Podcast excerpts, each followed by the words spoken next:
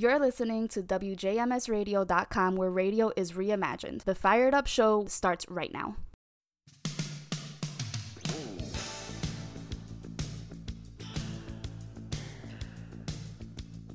And good afternoon, and welcome to Fired Up right here on WJMS Radio. This is Steve. I'm your host each week, and we talk about the political machine going on here in the United States. Uh, eh, we got a lot to cover today, so we're going to get right into it. Uh, first, as always, let's do the numbers that we do in terms of what's going on with uh, coronavirus. And we've got 3.77 million people who uh, have tested positive for the, the disease, and we're over 140,000 people who have perished from the disease. So it continues to be an ongoing scourge running across our country and something that we need to be concerned and uh, not just worried about, but actively doing what we need to do in order to keep ourselves, our families, and our communities safe. Uh, you know, we talk about this each week, and it's the same things. We need to make sure that we are wearing our masks, that we are washing our hands, that we are practicing the distance that we need to practice, and that we're avoiding large numbers of people who aren't following those protocols to try and keep the spread of the disease down. A couple of things of note in recent weeks there's been a marked upturn in the number of cases involving young people. Uh, early on, there was some discussions about how young people were less affected by the coronavirus COVID 19. Well, it is proving that they are capable of contracting the disease. And while it's true that in many cases they don't get it as severely as older and more at risk population segments do, however, they are getting it, and the more reckless they act, the larger the numbers that pick up the virus. So, you know, it, it, goes without saying that we need to do what the experts are telling us to do. Uh, it, it isn't a matter of, you know, it's an inconvenience. It isn't a matter of it's making the virus worse. Uh, it's a matter of stopping this virus, slowing the growth, and protecting our loved ones in our community. So, you know, let, let's take that to heart, all right? Let's let's make that part of what we just have to do in this this thing we call new normal. All right, I want to move on a little bit. Uh, we have some some news, uh, some sad news that uh, came out uh, on Friday and Saturday of this past week. Uh, and you know, on this show each week, we talk about you know being focused and being educated, and we have a call to action and things that we need to do. Well, this this past Friday, we lost two legends of the civil rights movement of the uh, 50s, 60s, and 70s. Um, you know, one everybody has probably heard of, and that was uh, Representative John Lewis of Georgia. The other is someone you may not have heard of, but also played a key and critical role in the launch and start and the foundation of the civil rights movement in Tennessee and other areas in the South. Uh, I'll, I'll, start with, with him. His name was Reverend Cordy Tindell, also known as C.T. Vivian, and he passed away this past Friday at the age of 95. Uh, passed away from natural causes.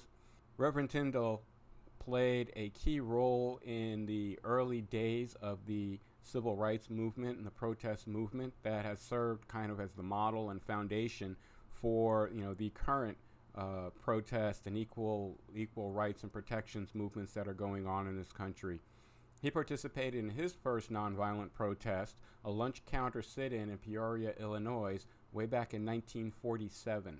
Uh, he had a strong religious upbringing and he felt called to a life in ministry and he used his ministry and he used his energy uh, to push forward civil rights actions uh, in the south and, and southern part of the central part of the country. He was part of the founders of the Nashville Christian Leadership Conference, an affiliate of the Southern Christian Leadership Conference. Uh, the group helped organize the first sit ins and civil rights marches. 1965, he became director of national affiliates for the Southern Christian Leadership Conference, or SCLC as it was called. And his focus was on voter registration, which was a big issue back in the day. Back then, just as now, there was a big effort by the political machines to suppress uh, votes in the South.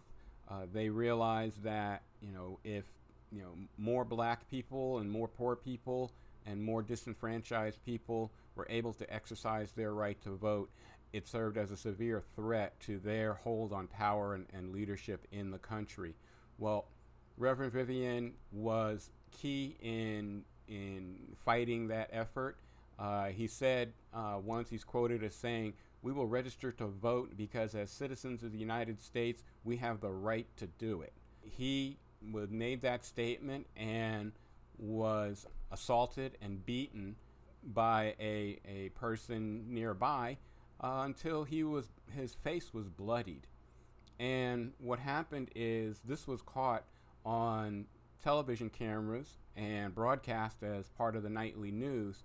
And much as many of the the actions and events of the civil rights movement in the 60s, uh, it was kind of the dawn of the age of you know nightly news covering these events in near real time, and you saw what was being done with you know police departments using fire hoses and you know nightsticks and dogs and all of these to terrorize, to to harass, to injure, uh, and even to kill many of the people who were protesting for equal access to the right to vote in this country.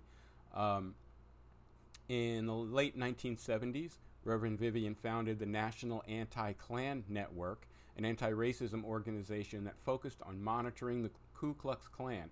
Soon after it was founded, however, the name and direction changed because it became clear that the issue was bigger than just the Klan, uh, he is quoted as saying. We called it the Center for Democratic Renewal because the whole culture had to be renewed if it truly was going to be a democratic one. And that's quoting him again. So, Reverend Vivian was one of the early soldiers in the civil rights struggle in this country. Uh, in 2013, President Barack Obama awarded him the highest civilian honor in the nation, the Presidential Medal of Freedom, and you know it it was well earned and well deserved. Uh, he was born on July 30th, 1924. Uh, as I said, he passed away from natural causes on Friday. He was 95 years old. Uh, the other loss that the movement for people's rights and civil rights uh, in this country suffered this past weekend was we lost uh, congressional representative John Robert Lewis. Congressman Lewis served as the congressman for Atlanta in Georgia, and you know he was a towering figure in the House of Representatives. He was often cited as being the conscience of the House of Representatives. And I can personally, you know, remember seeing speeches uh, within the last few years of Congressman Lewis, even as as he was beginning to fight his battle against the pancreatic cancer that ultimately took his life. And you couldn't miss his voice uh, when he was on the floor of the House, uh, arguing, you know, for a particular bill or arguing against uh, some opposition to you know a, an effort that would aid and assist you know poor and disenfranchised people in this country. His spirit was indomitable. Uh, for for a gentleman of his age, he was capable of bringing so much fire and energy to the the battle and to the discussions going on in the House of Representatives. His his loss is something that is going to affect a lot of people and it will be a long time, if ever, that we find another of his caliber to lead us. Representative Lewis served in the House for more than 30 years, but his service to the community didn't start there. As a young man, he was deeply involved in the civil rights movement. Uh, he was part of the first march uh, attempt across the Edmund Pettus Bridge in Alabama and was part of the crowd that was overrun by the police and National Guard at the time and actually received a very severe beating uh, to to his his body and and you know uh, even blows to the head that uh, gave him a skull fracture. Um, but that did not stop or deter him.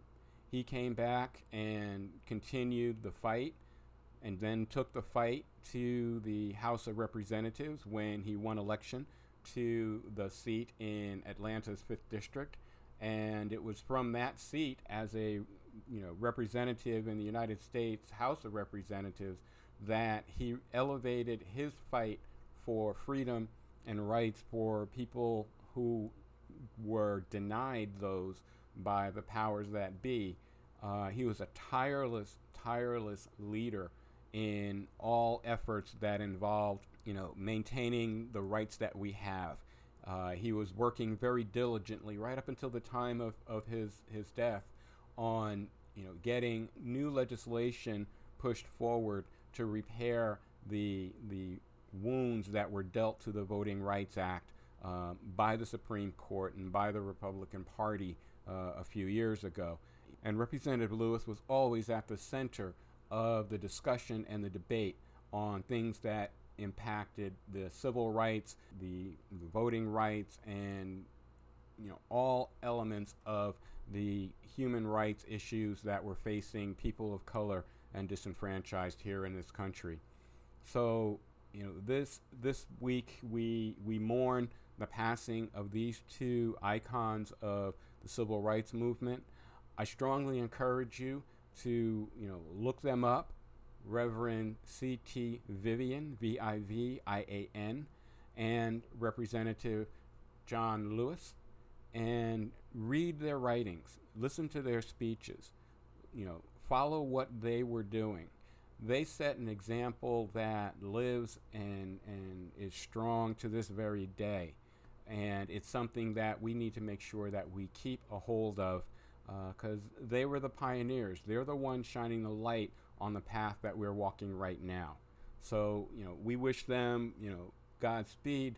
We send our heartfelt condolences to their families, to their friends, to their constituents, to everybody whose life they touched. Uh, as as we said, you know, two of the icons of the movement, uh, we will likely not see their like again.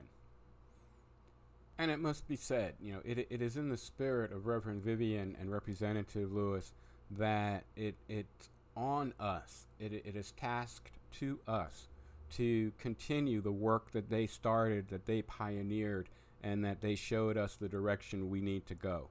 We, as the you know voters in this country, we need to make sure that we are holding up our end of the deal to guarantee everyone's right to vote.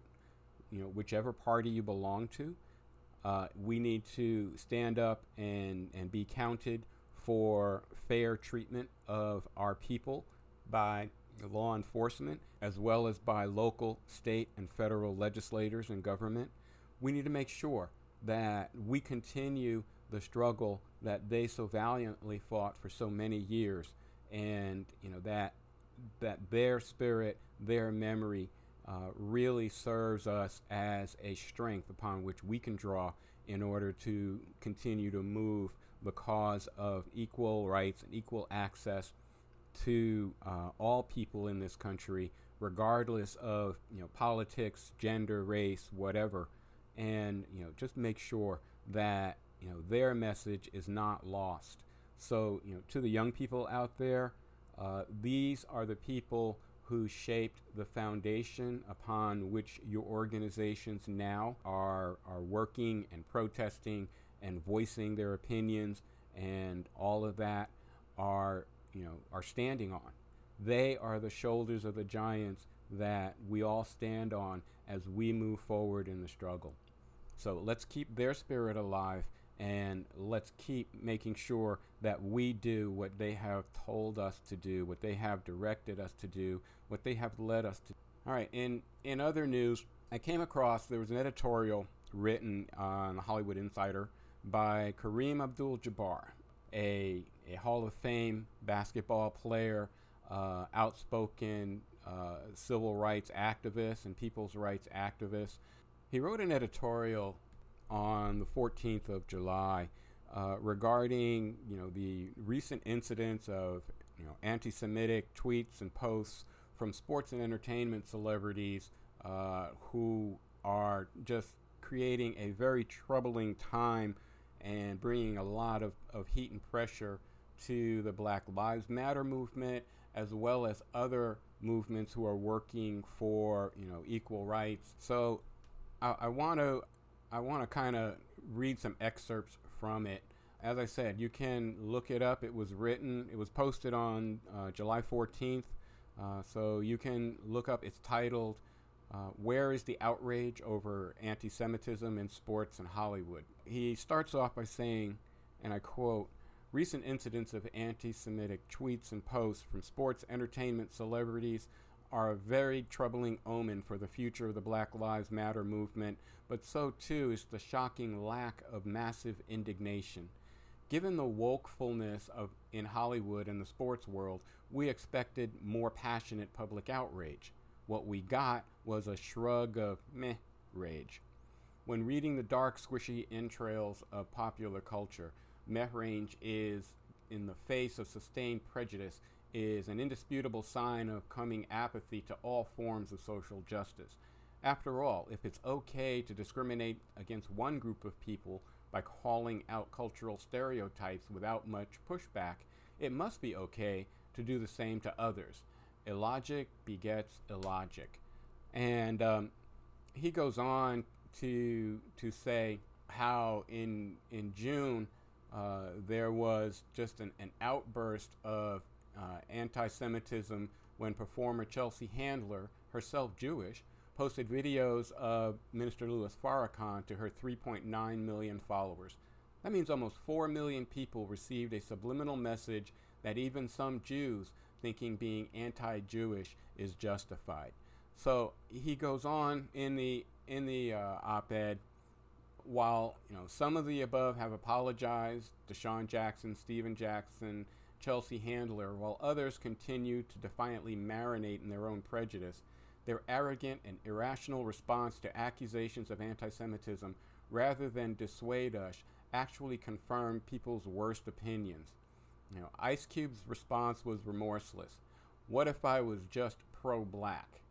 You know, this is the truth, brother. I didn't lie on anyone. I didn't say I was anti anybody. Don't believe the hype. So in his in his article, you know, Jabbar is, is going, you know, into the the lack of pushback that celebrities and sports figures uh, often get, whether it's from the media or from the fans, over statements they make, which you know run the, the gamut from being you know, you know mildly offensive to being patently wrong. It it really does play out something that that we need to make sure that we are watchful for, that we are we are active in denying and denouncing these you know these racist sentiments from our own people toward others.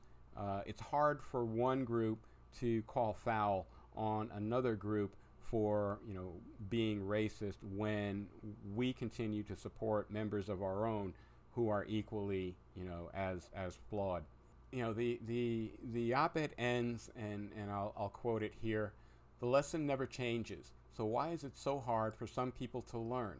No one is free until everyone is free. As Martin Luther King Jr. explained, injustice anywhere is a threat to justice everywhere. We are caught in an inescapable network of mutuality. So let's act like it. If we're going to be outraged by injustice, let's be outraged by injustice against anyone and I, I have to agree with that last point. You know, we we can't point the finger at one group when we don't have our own house in order. You know, we need to to self-police. We need to make sure that we are fact checking and and correcting individuals within our own community who are saying things that undermine the message that we are trying to put forward uh, you know, messages about equality and about rights and about racism and all of these other things that that work against us, it does no good if we are promoting those same types of of memes and tones and images uh, out of our own community. So you know something we need to to take up and you know incorporate into our struggle is the commitment to make sure that we are keeping our own house clean. You know, uh, I guess the the best uh, conclusion on on this segment would be to quote, you know, uh, people who live in glass houses shouldn't throw stones. You know, we need to make sure that we are, you know, clear on our message, on our content, and that everybody is on board with us before we can start accusing and pointing fingers at others. We'll we'll wrap this first segment here. Let's take our break. When we come back after the break, uh, we'll take up some more issues of the day. You're listening to Fired Up. This is Steve. We'll be right back in a few moments. Young John Lewis, you're so full of passion in your lifetime, you will be arrested 45 times in your mission to help redeem the soul of America. In 1956, when you were only 16 years old, you and some of your brothers and sisters and first cousins went down to the public library, trying to get library cards, trying to check out some books and you were told by the librarian that the library was for whites only, not for colors. I said to you now, when you see something that is not right, not fair, not just, you have a moral obligation to continue to speak up, to speak out.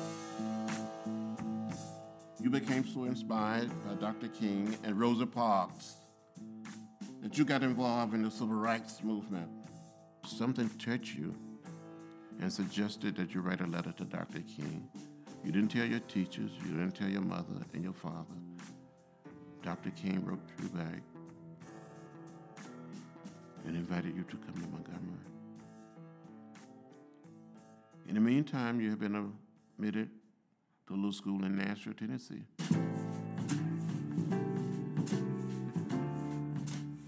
And it was there that you got involved in the sit-ins. You would be sitting there in an orderly, peaceful, nonviolent fashion, and someone would come up and spit on you. Or put a light cigarette down your back, pour hot water, hot coffee, hot chocolate on you. You got arrested the first time, and you felt so free. You felt liberated. You felt like you had crossed over. Free at last!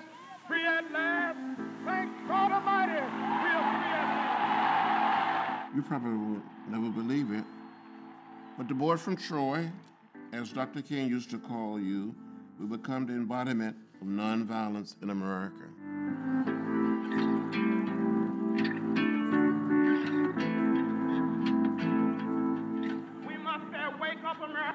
Wake up, for we cannot stop, and we will not and cannot be patient. Two years after you speak at the March on Washington, you will see the face of death leading the march for voting across Edmund Pettus Bridge in Selma. We're marching today from Selma to Montgomery. We're marching to our state capital to dramatize to our nation and to the world our determination to win first class citizenship troopers here advance toward the group.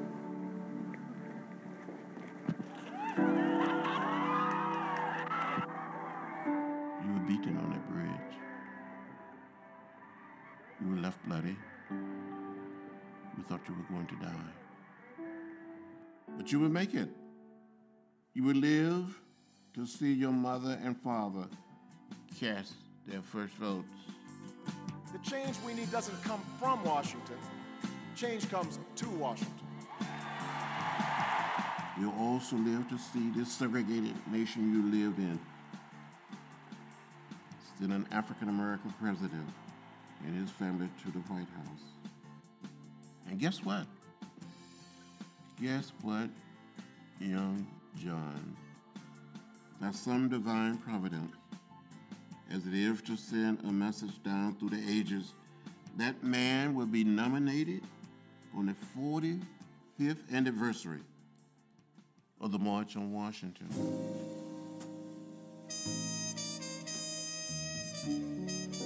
And all of those signs that you saw as a little child that said white men, colored men, white women, colored women, those signs are gone.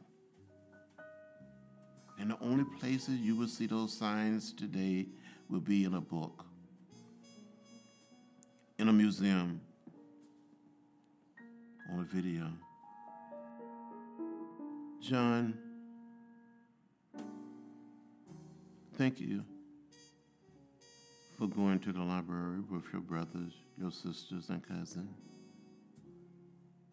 You were denied a library card. You were sad. But one day, you've been elected to the Congress. You wrote a book called Walking with the Wind.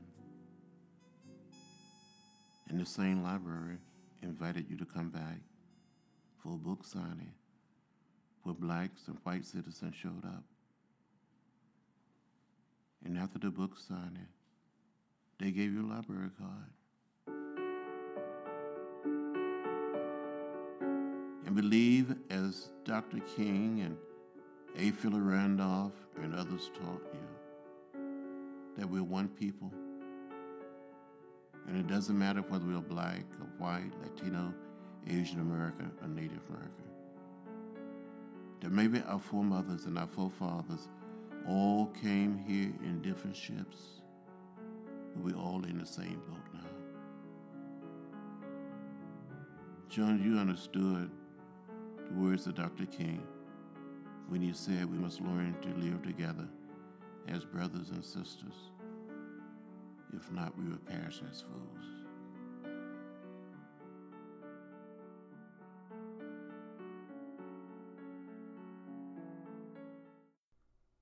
Rest in peace, Representative John Lewis, and thank you, and God bless you.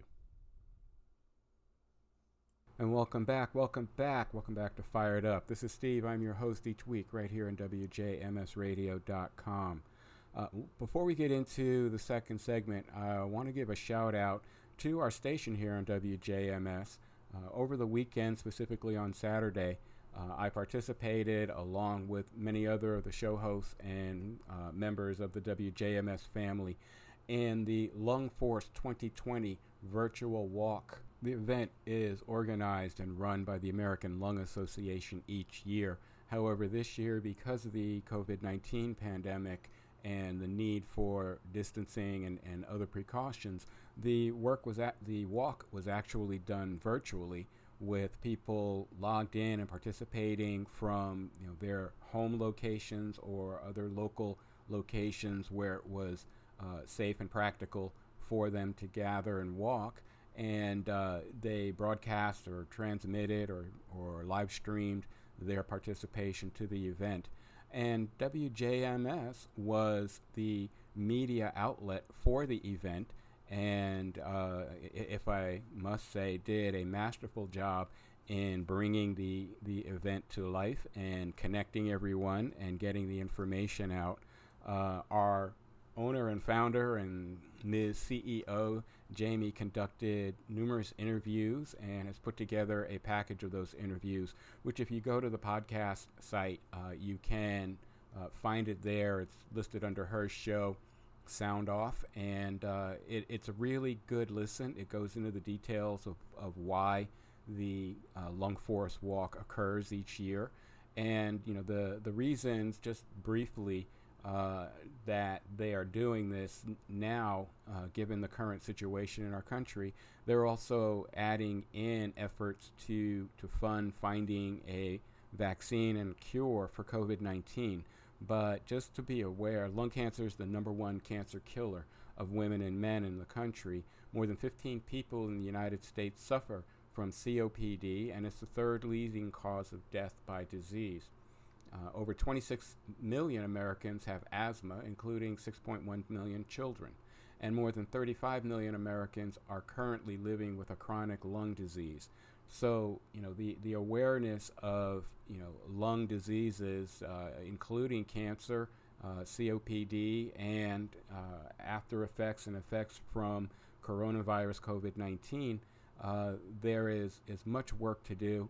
Uh, you can still support it if you go to the WJMS.com website, uh, click on the you know, turquoise t- takeover link, and that will take you to the page where you c- you're still able to donate uh, to the cause. So, you know, thank you to Jamie and the WJMS team for for putting all this together and serving as the glue that held it together.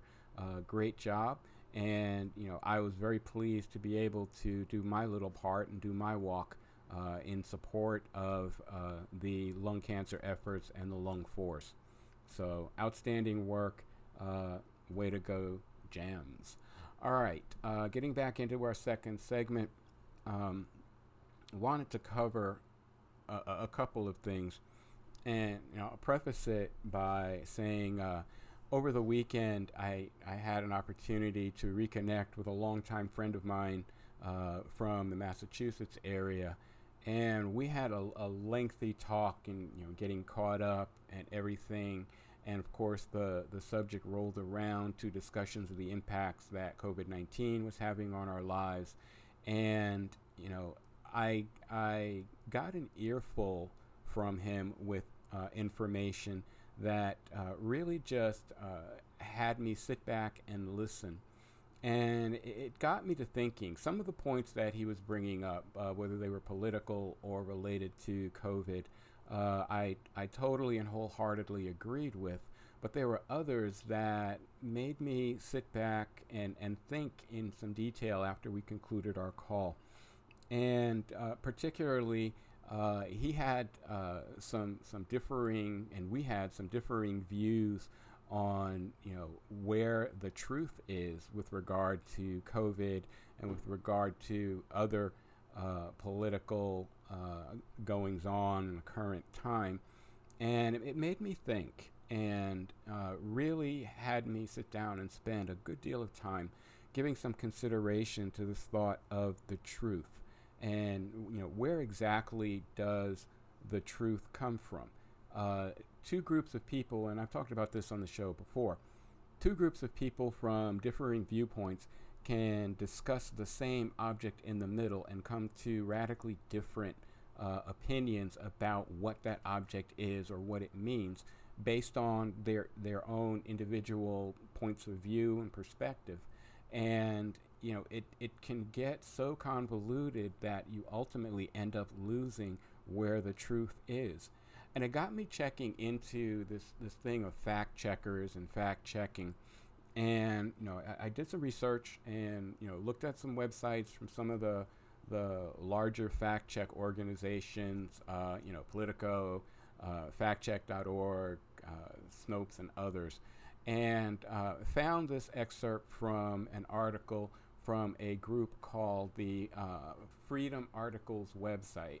Um, now, I don't 100% agree with their perspective, but like I tell you, you have to look at all sides because you can oftentimes find, you know, the the nuggets of truth uh, embedded in the material if you dig deep enough and dig wide enough to find it.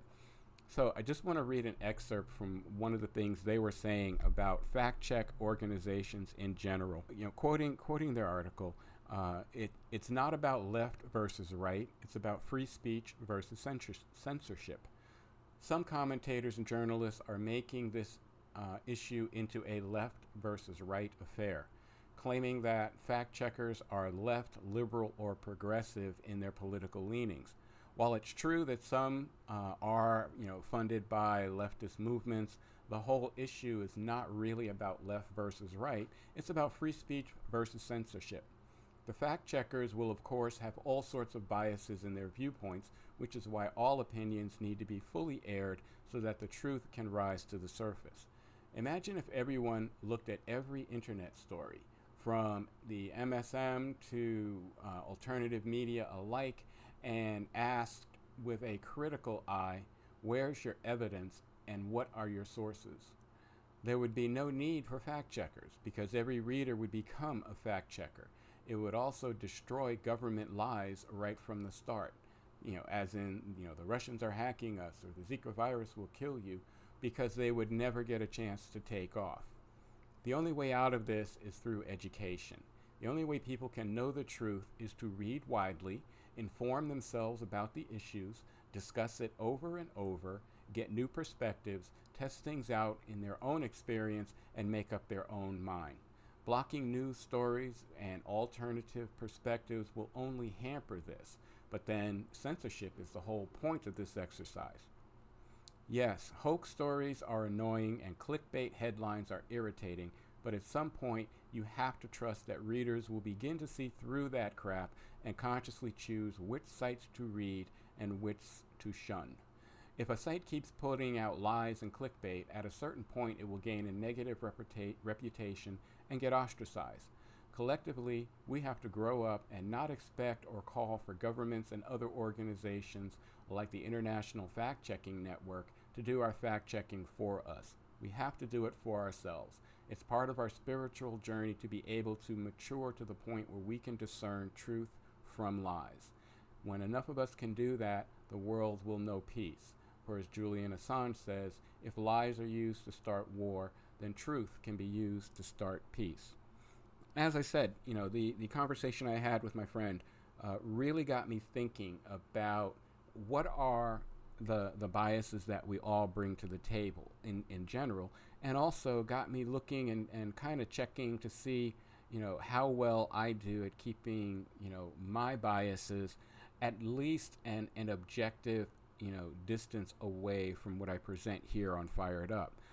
I try to, and I try very hard to be nonpartisan. Um, I try not to, you know, let my particular politics uh, get in the way of providing all of you with the information uh, and resources you need to make your own informed decisions.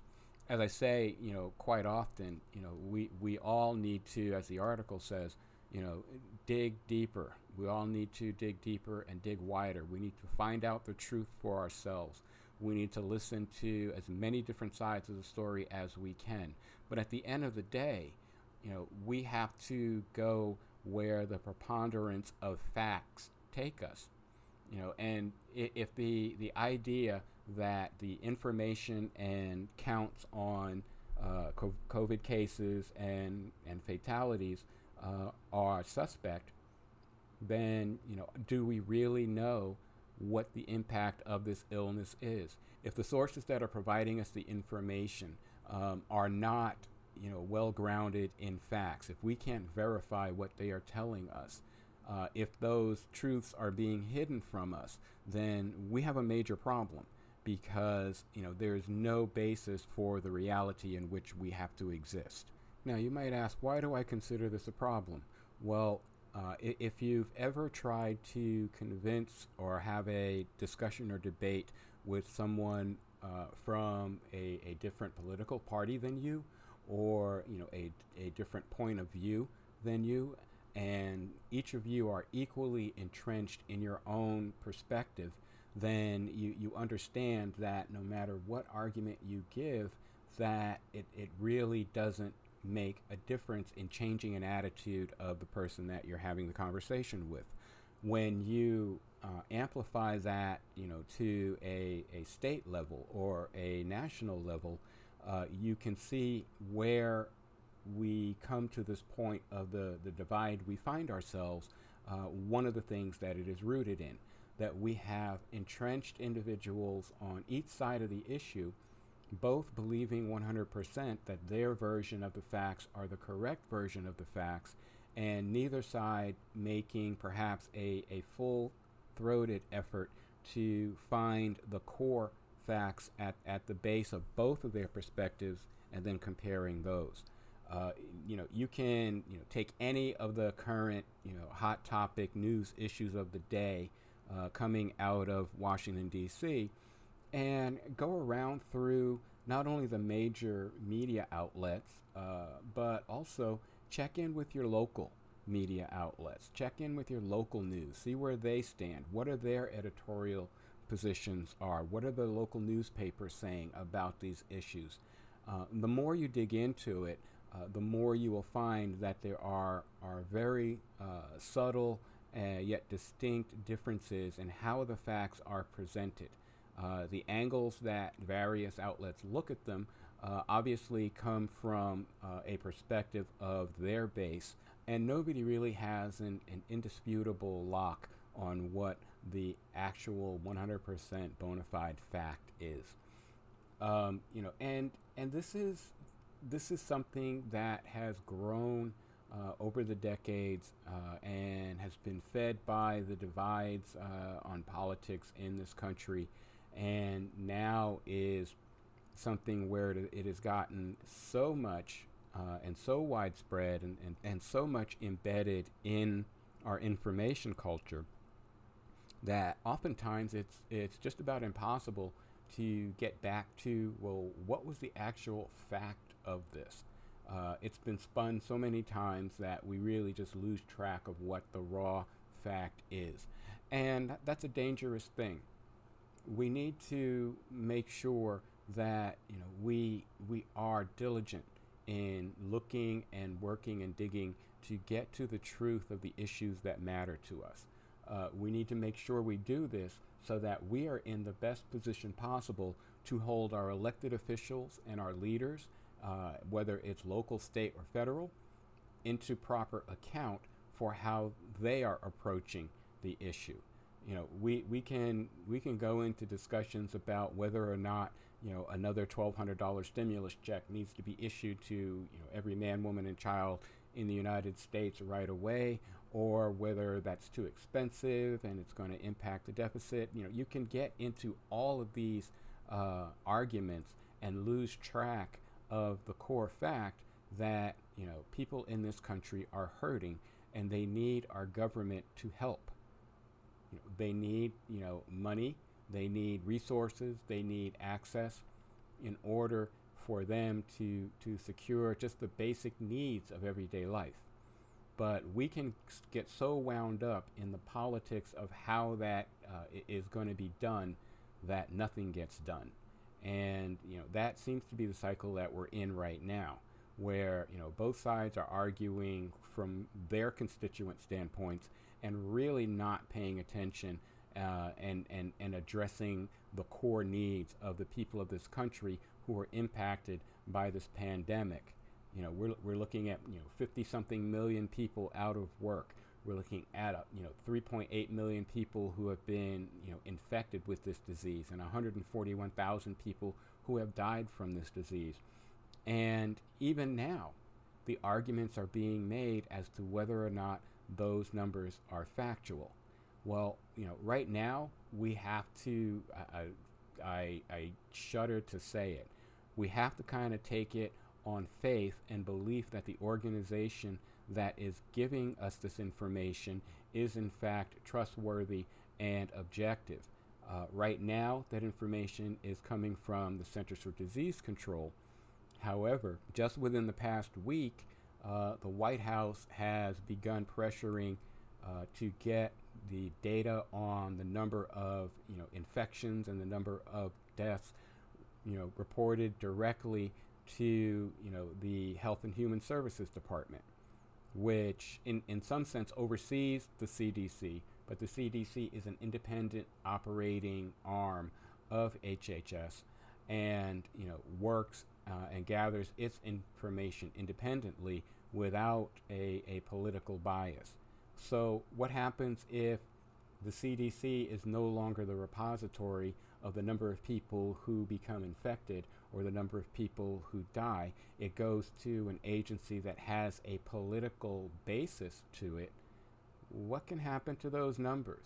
You know, if you know, all things good in a in a in a pure and perfect world, nothing would change. The numbers would be reported as they come in from the hospitals. They would be gathered up at the state level. The states would report it up to HHS, and HHS would give us a fair and accurate count of the numbers. But if there was an intention to uh, to skew the numbers or to spin the numbers because of a political bias or a political agenda, you can begin to see how that can create problems. I mean, we already have an administration that is is arguing that the the uh, coronavirus is overblown, that the number of cases isn't factual, that the number of deaths is lower than what's been reported. You know that you know there are political reasons why a less devastating pandemic uh, benefits one party or the other party uh, in you know from an election standpoint, you know, four months out from the national election. So, again, as I always say, we need to to look at this with that third eye. We need to look at, listen to it with that third ear, and you know, dig down and find the facts, find out what's real, and if you know the the numbers coming are are going to be reported through HHS, uh, we are more likely to see a more politically stabilized report uh, on the impact of the COVID 19 pandemic than, than we have to date. Now, you know, uh, and of course, you know, we need look no further than statements that come out of the White House to to state that the increased number of tests, the more we test, uh, the more COVID 19 disease is created. Well, you know, obviously that is scientifically not true, but you know that's the kind of of information that we face getting on a daily basis if we allow the information on this to become politicized uh, even more than it already is. At least we have the the value of knowing that we can go to the Centers for Disease Control website or the National Institutes of Health, you know, websites or, or research to find out what the numbers are uh, on the ground, what's being reported by the hospitals, and you know then we can take what we're being told by our politicians with the appropriate number of grains of salt.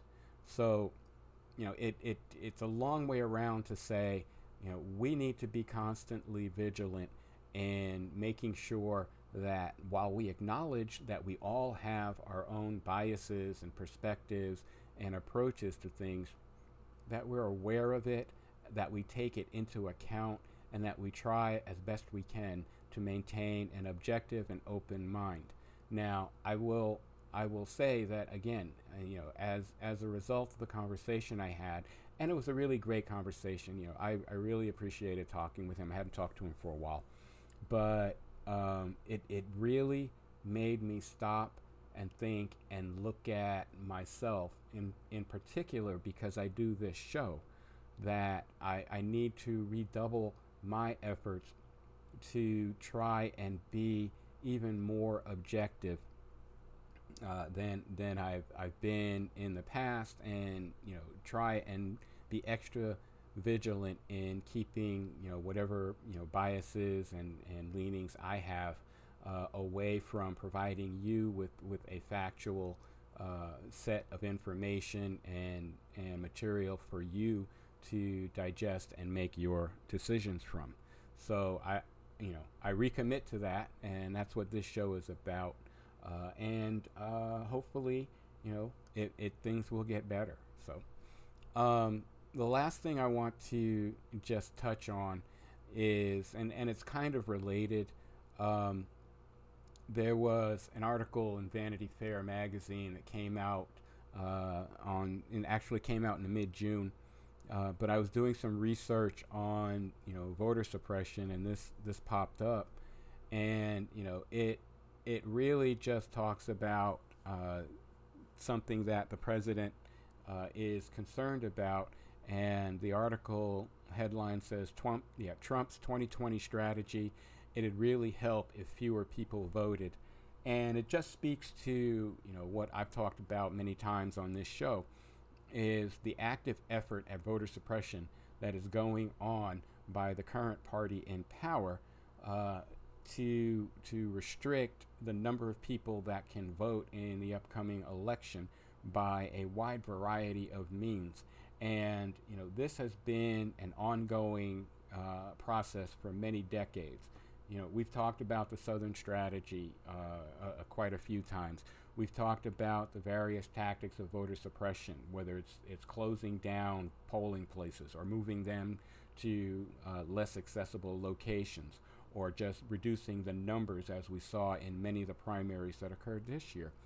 You know, and we just need to make sure that, you know, we are paying attention to this, that if we disagree with it, if, if we are against it, if we see the, the danger of it, that, you know, we are taking appropriate action to call our elected officials and our officials in charge of elections to account and make sure that uh, they are doing you know things in a, an upstanding and correct way. So you know again, a- as always, you know you got to make sure that your voter status is is solid, that everything is upright, and you've got all the information that it's correct. You've got to be prepared to reach out and and get ready for the vote coming in November. Um, a lot of states have early deadlines to apply for uh, absentee or mail-in ballots, uh, and and a few states still have restrictions in place on who can get an absentee ballot or who can you know who can get a a a uh, a mail-in ballot. So you need to verify that with your state election board. And if it's available in your state, then you need to make sure that you have it in time to meet the deadline to vote. Because you know as we found in, in the recent primary elections uh, counting the absentee and mail-in ballots is uh, creates some delay in getting the results of the elections. So when we ramp that up to the scale of the national election uh, we can we can see where the the normal idea that you know you stay up till two in the morning you'll find out who your president's going to be uh, that may not be the case it may be a week later before we find out who actually won the vote uh, and will trigger the resulting uh, electoral college uh, decision on the final winner of the 2020 election. So make sure you get that out there and get that done. Also, don't forget the census is going on. Please make sure that if you have not already responded to the census, go to the um, 2020census.gov website and complete the census. It, I did it. It takes about eight minutes. Uh, it's real easy. It doesn't ask any personal identifying information. It only seeks to determine, you know, who you are, how many people live in your household, and so forth. So please make sure you get the census done. It's vitally important, not only for uh, the the the boundaries for the House of Representatives, but it also uh, directs federal dollars that go to our hospitals, our schools, our roads, and, and other local programs that the current virus is proving that we need so desperately. So that's going to wrap it up for this week. As always, uh, thank you so much for listening. I do appreciate it. Uh, if you have questions or comments, please send an email to the station uh, email address, and that's firedupradio at yahoo.com. Uh, I will be tweeting and posting out information from my Facebook page and my Twitter page. Uh, and the Facebook page is facebook.com slash firedupradio. And I tweet out of at RU fired up. That's A R E, the letter U, fired up. That's my Twitter handle. So there'll be information coming out. Uh, stay in touch. Again, send me emails. I'd love to hear from you. Thanks Everybody, please stay safe, protect yourself, and I look forward to speaking with you again in seven days. Take care, everybody. Stay safe.